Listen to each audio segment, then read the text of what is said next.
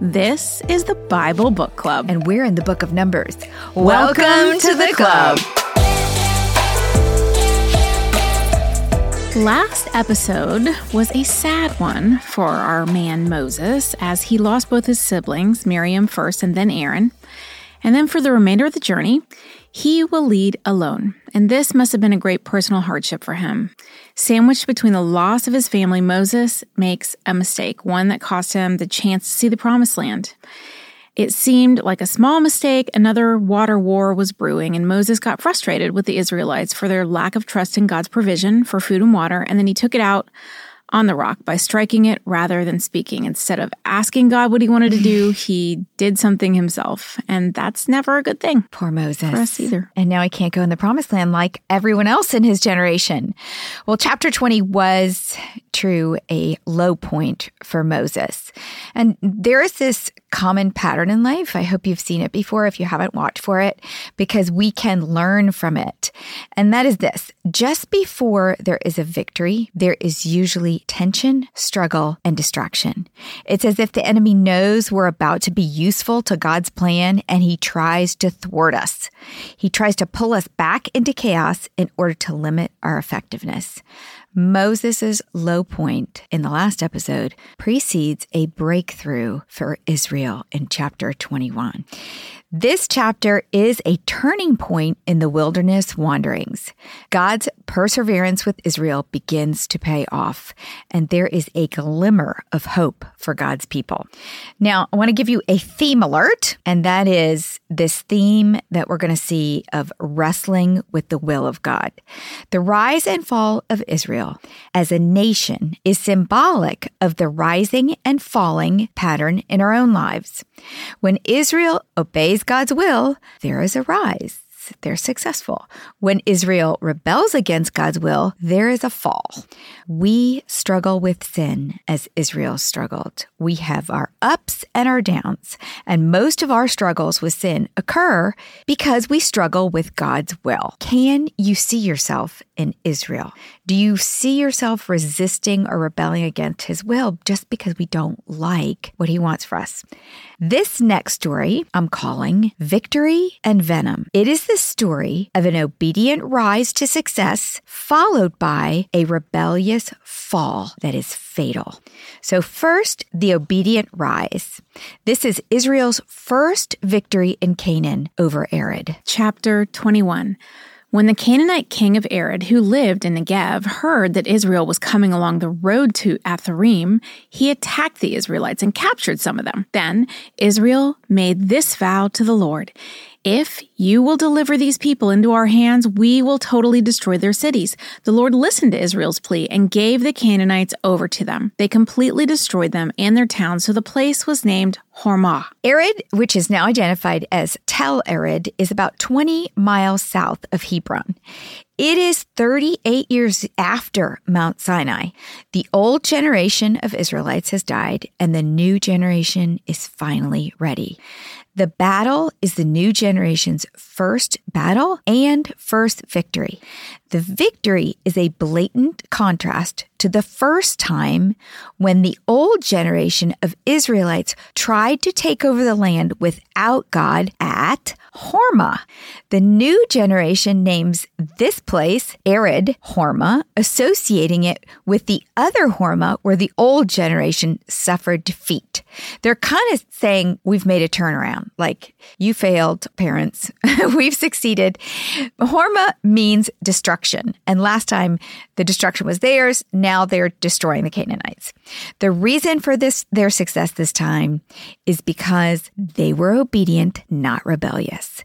The Israelites sought God before taking any action. Going forward in the Israelites' battles, they are going to be purposeful in who and how they attack. And they are only going to do that when directed by God. And if they don't do it when directed by God, they're not going to succeed. The war for the land was a holy war. The iniquity of the Canaanites had reached its full measure as Genesis 15 prophesied, and Israel was to be the instrument of the Lord's judgment to cleanse the land.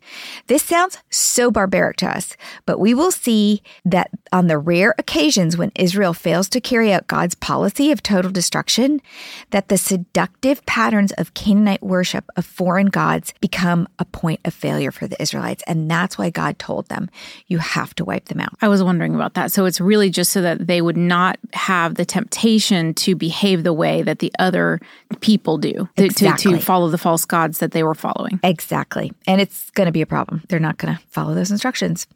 Uh, the long awaited taste of victory was sweet to this new generation.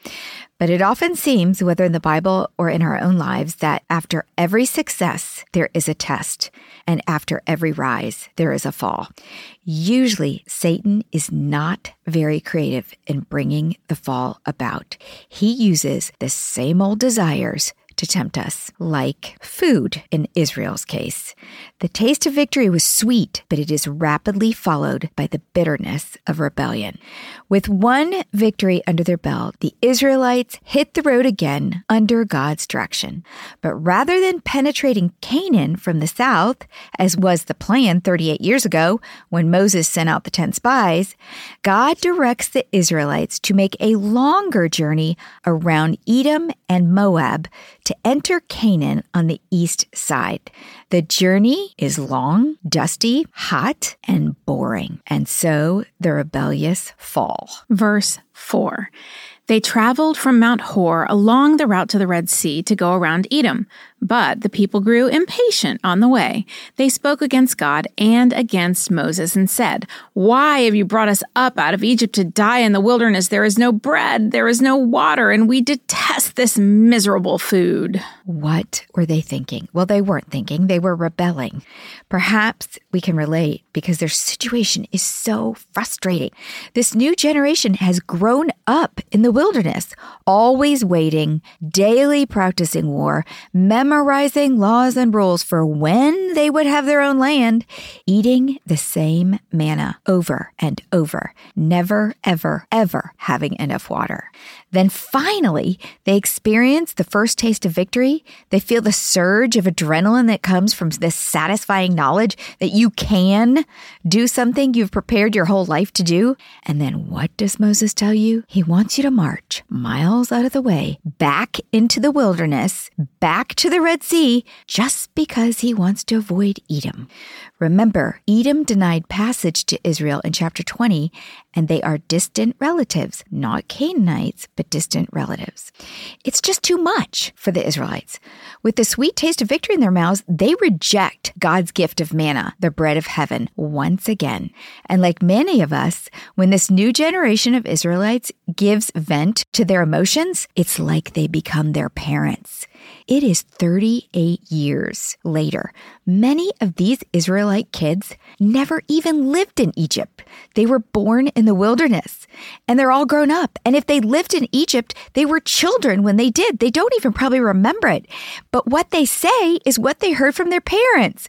They say, We would have been better off staying in Egypt. What are they talking about? Well, the irony of what they're doing there is just a few verses earlier, they were boasting almost prideful that they had turned it around, that right. they sought God and then renamed the area Horah, Hormah. Hormah, so that they could prove that they had changed, changed, their ways. And then here they go back to the ways that their parents were whining and complaining. It's, it's, it's what we do. What attitudes have you inherited? Because when people get like frustrated and angry, we just, what comes out is maybe nothing what we mean. It's, if we sound like our parents. The people grew impatient. Do you struggle with impatience? What drives you to frustration? It's really important to know what triggers us. The problem here is the will of God. And here's that theme. We just don't always like the will of God. And neither do the Israelites. But really, in the end, whose will is going to win? Shouldn't Israel understand this by now? Shouldn't we? Shouldn't I? Israel is struggling with God's will, but don't we all? God said this in Genesis 4 7. If you do what is right, will you not be accepted? But if you do not do what is right, sin is crouching at your door. It desires to have you, but you must rule over it. That is from the Cain and Abel battle. I have that verse sitting on my desk from the first class I took of yours. Oh, you're kidding. Not kidding. Well, it's so huge. It was very, it was way back there at the beginning, and it still happening to them, to the Israelites today, and it still happens to us today. All right. Paul said this in Romans 7 15. I love this. I do not understand what I do. For what I want to do, I do not do. But what I hate, I do.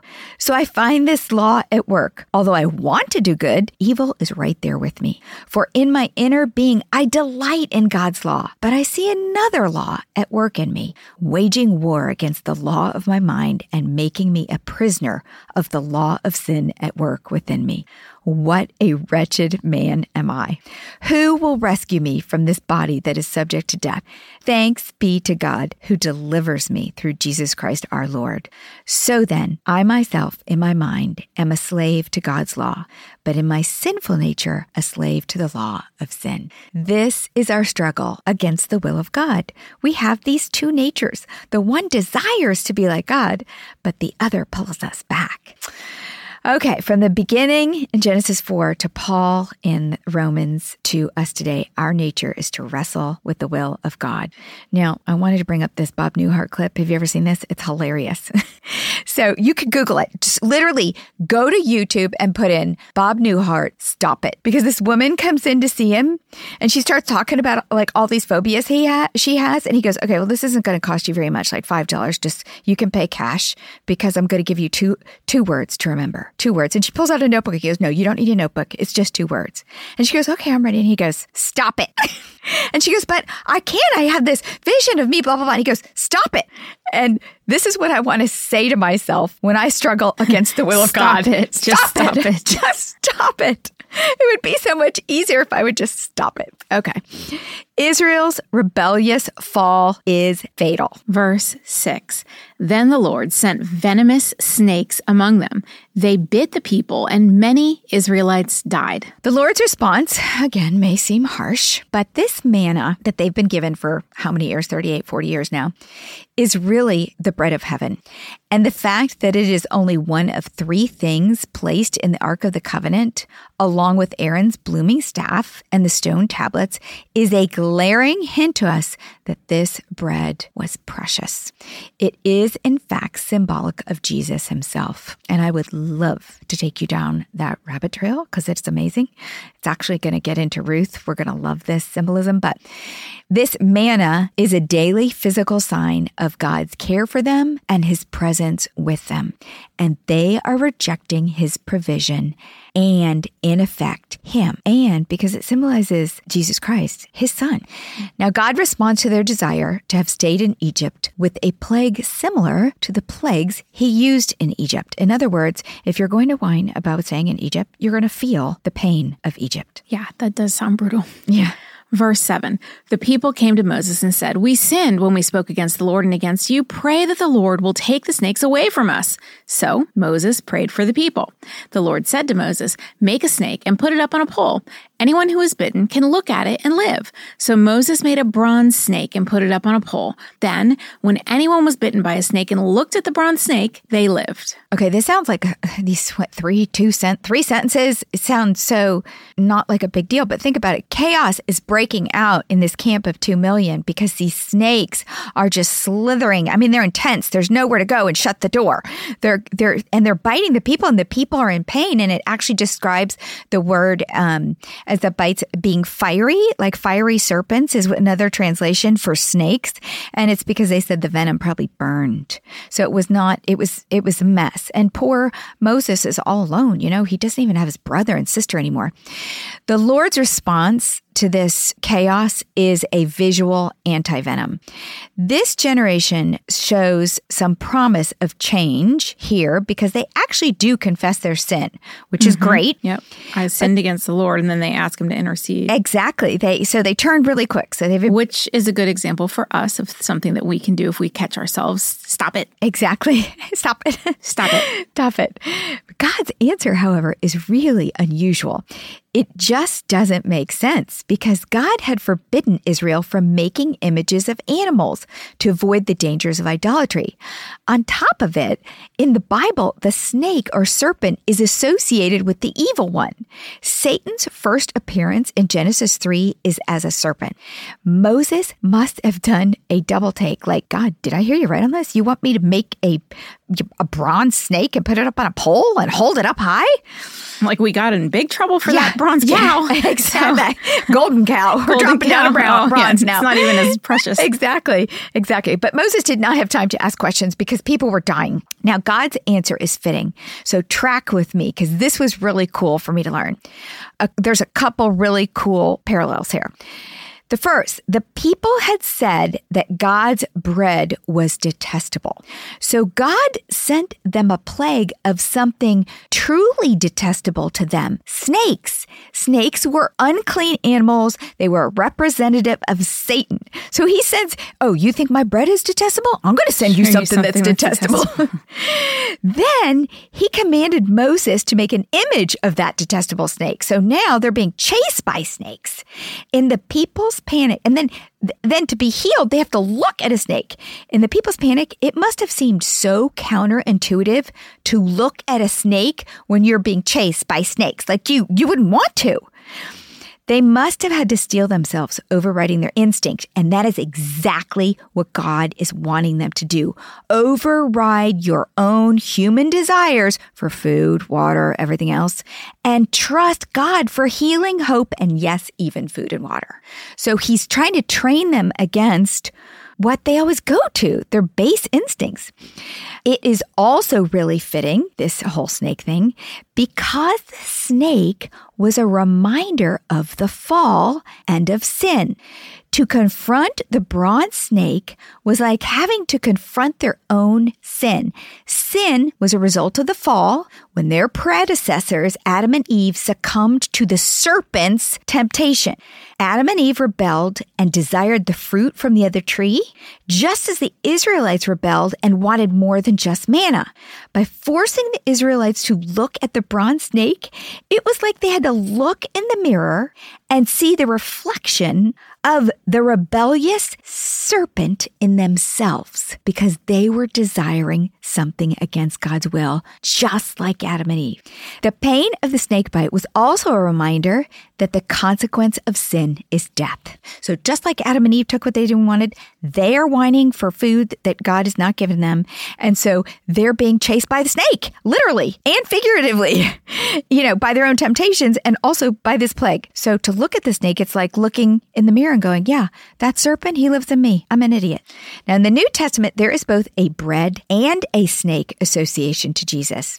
The bread, as we all know, you've heard this before, is symbolic of Jesus. John 6 48 says, I am the bread of life. Your ancestors ate the manna in the wilderness, yet they died. But here is the bread that comes down from heaven, which anyone may eat and not die. I am the living bread that came down from heaven. So Jesus is associating himself as a better manna. Now, the bronze snake is also symbolic of Jesus. John 3:14 says this, just as Moses lifted up the snake in the wilderness, so the Son of Man must be lifted up, that everyone who believes may have eternal life in him. Jesus was saying that he was the ultimate antidote to the venom of death that results from sin. By looking up at Christ lifted on the cross, we see the horror of our sin nailed to the cross in him, and we are saved.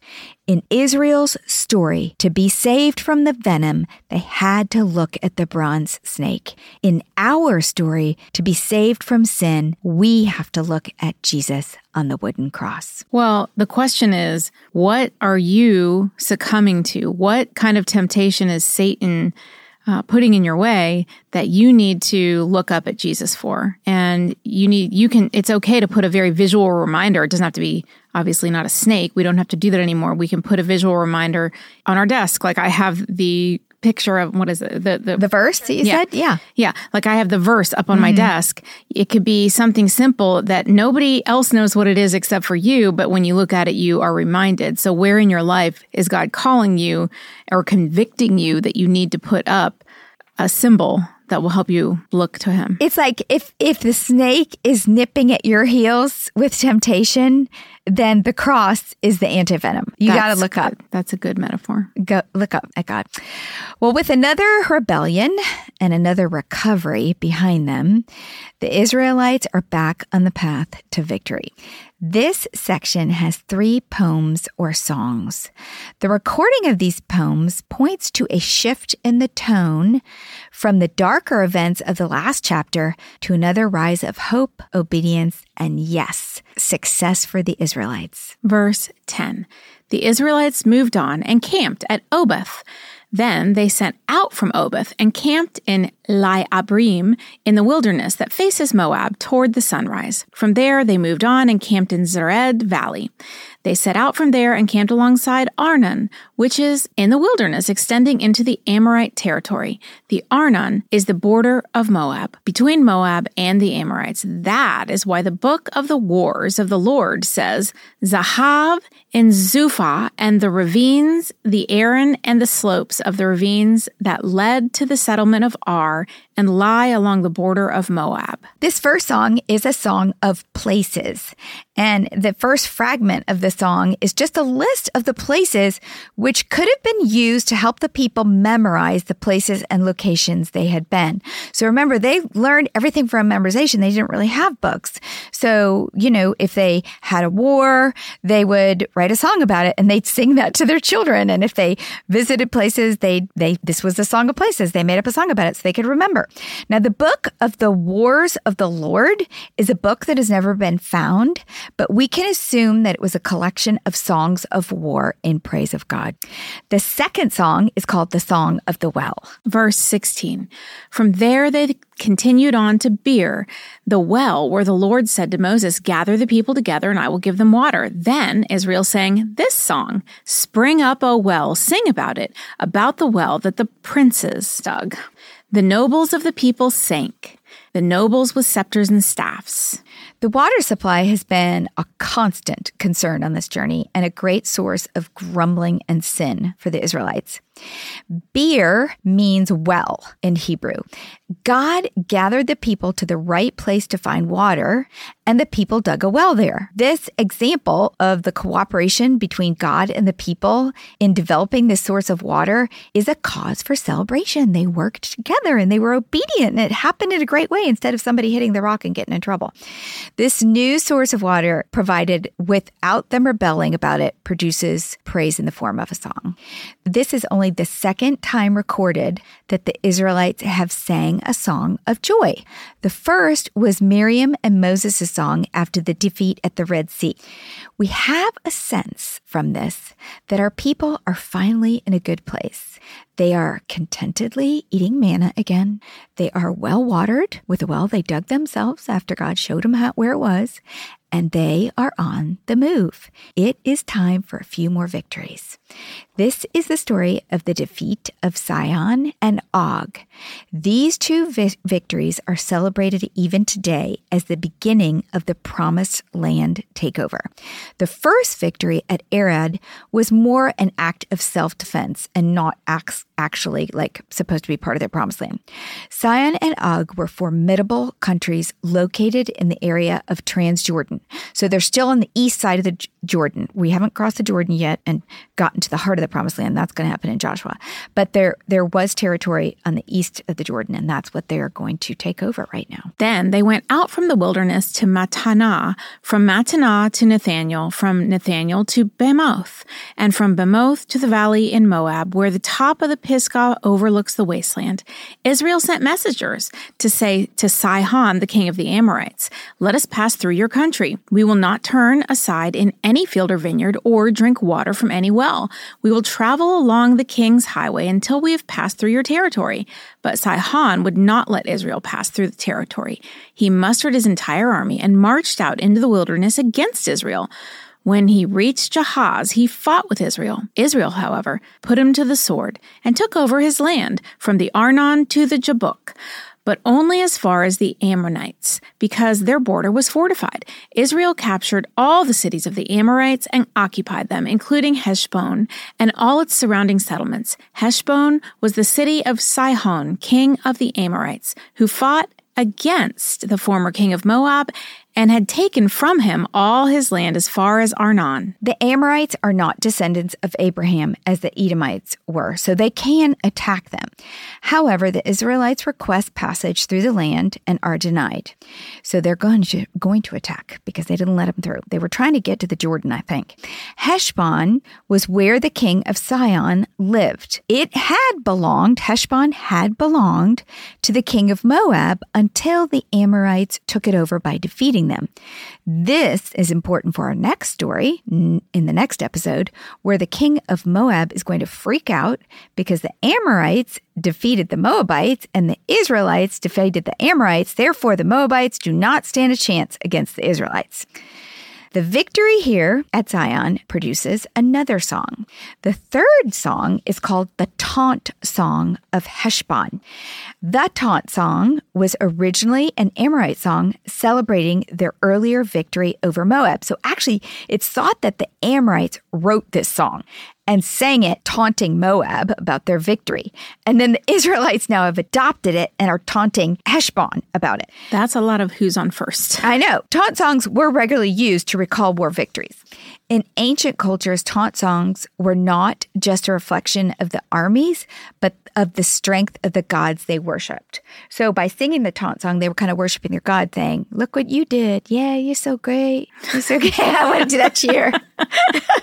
it was a victory of the this one was a victory of the God of Israel over the God of the Amorites and over the God of Moab because the Amorites had defeated the Moabs first. So these were kind of like early worship songs? Yeah, I think they're worship songs celebrating their praise praise songs celebrating, yeah, look what we did with our God. Our God's better than your God. And then it also helped them remember. Exactly, because the kids the sing it. Can't you see all those kids yeah. taunting the other kids? Oh yeah. Oh yeah. It was a thing. Verse 27. That is why the poets say, Come to Heshbon and let it be rebuilt. Let Sihon city be restored. Fire went out from Heshbon, a blaze from the city of Sihon. It consumed Ar of Moab, the citizens of Arnon's heights. Woe to you, Moab! You are destroyed, people of Chemosh. He has given up his sons as fugitives and his daughters as captives to Sihon, king of the Amorites. But we have overthrown them. Heshbon's dominion has been destroyed all the way to Dibon. We have demolished them as far as Nopah, which extends to Medeba. So Israel settled in the land of the Amorites. After Moses had sent spies to Jazer, the Israelites captured its surrounding settlements and drove out the Amorites who were there. Then they turned and went up along the road toward Bashan, and Og, king of Bashan, and his whole army marched out to meet them in the battle of Edrei. The Lord said to Moses, Do not be afraid of him, for I have delivered him into your hands, along with his whole army and his land. Do to him what you did to Sihon, king of the Amorites, who reigned in Heshbon. So they struck him down together with his sons and his whole army, leaving them no survivors, and they took possession of his land. So, in the middle of that taunt, uh, Heather read, Woe to you, Moab, you are destroyed, people of Chemosh. Chemosh was the god of the Amorites. So they're kind of like, our God's throwing some shade. God. Yeah, they're throwing some shade on him too. Moses sets the pattern for war here that we talked about in the beginning of this episode that will continue throughout the Old Testament. The Israelites do not or should not attack without permission from God. With these two victories, Sihon and Og, Israel possessed the area of the Transjordan from the region of Moab in the south to the heights of Bashan in the vicinity of Mount Hermon east of the Sea of Galilee. And I will put Matt a map in the show notes about that if you really want to. Because once you really start reading this and you see their travels, you see, okay, yeah, they went around Edom, which is way in the south, and then Moab, which is kind of right next to the Dead Sea. And then above it was where the Amorites were. And so they came in on the east side of the Canaan there, right where the Amorites were, and they're trying to approach the Jordan River. Okay, this moment, this time of victory must have been a sweet spot for our hero Moses. There is new life in these people. They are still sinners at heart, but they are back on the path that God had intended for them 40 years ago. They are leaving that 40 year time and that wilderness sand behind them. Imagine what a big deal this was for them. And this moment was the place, the time that God had promised them 400 years ago. Remember, their lives for generations have been hanging on a promise to Abraham for 400 years. In Genesis 15, God promised Abraham in a dream this As the sun was setting, Abram fell into a deep sleep, and a thick and dreadful darkness came over him. Then the Lord said to him, Know for certain that for 400 years your descendants will be strangers in a country not their own, and that they will be enslaved and mistreated there. But I will punish the nation they serve as slaves, and afterward they will come out with great possessions. You, however, will go to your ancestors in peace and be buried at a good old age. In the fourth generation, your descendants will come back here, for the sin of the Amorites has not yet reached its full measure.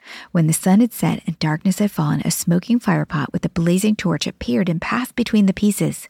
On that day, the Lord made a covenant with Abraham and said, To your descendants I give this land, from the Wadi of Egypt to the great river, the Euphrates, the land of the Kenites, the Kenizzites, the Cadmonites, the Hittites, the Perizzites, the Rephaites, the Amorites, Canaanites, Girgashites, and Jebusites. Well, the time of the Canaanites has come and the Amorites have been defeated. The dream was finally coming true, one victory at a time.